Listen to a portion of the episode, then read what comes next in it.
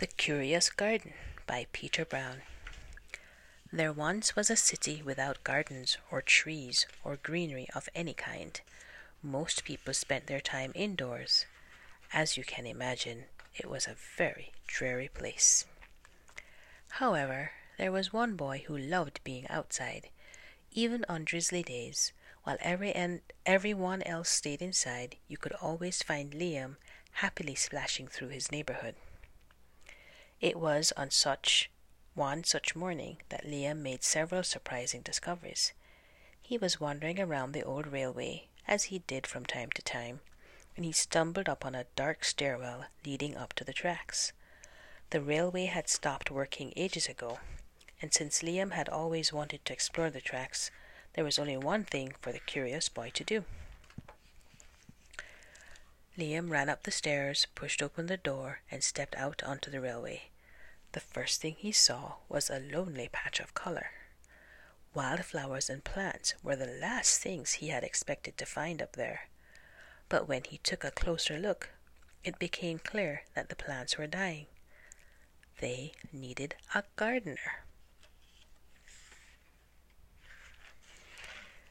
Liam may not have been a gardener, but he knew that he could help. So he returned to the railway the very next day and got to work. The flowers nearly drowned, and he had a few pruning problems, but the plants patiently waited while Liam found better ways of gardening. As the weeks rolled by, Liam began to feel like a real gardener, and the plants began to feel like a real garden. Most gardens stay in one place, but this was no ordinary garden.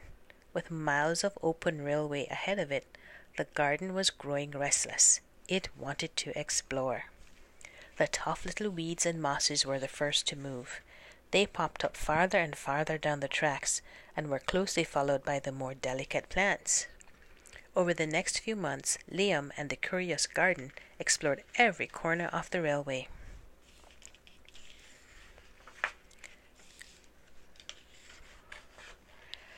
After spending his spring and summer and autumn with the garden, Liam's time on the railway was finally interrupted by winter. Heavy blankets of snow fell on the city that season, and for the first time since he'd become a gardener, Liam could not visit the plants. Rather than waste his winter worrying about the garden, Liam spent it preparing for spring. After three months, after three cold months, the snow finally began to melt, and Liam rolled his new gardening gear over to the railway. Winter had taken a toll on the garden, but thanks to Liam's planning, his handy new tools, and a little help from the sun, the plants soon awoke from their winter sleep.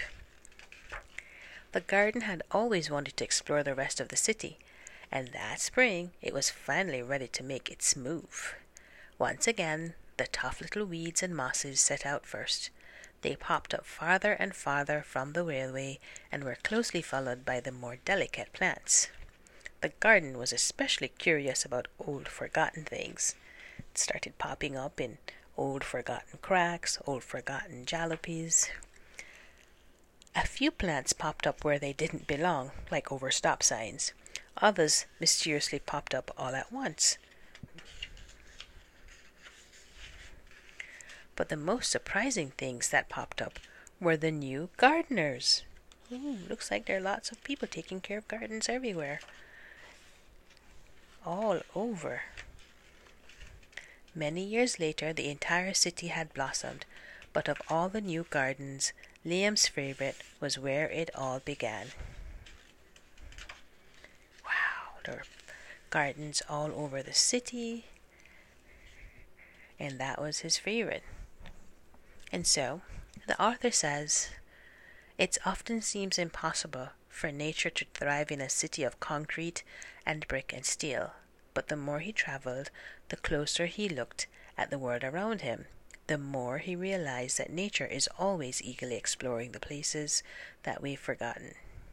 So you can find flowers and fields and even small forests growing wild in every city. You just have to look for them. The end.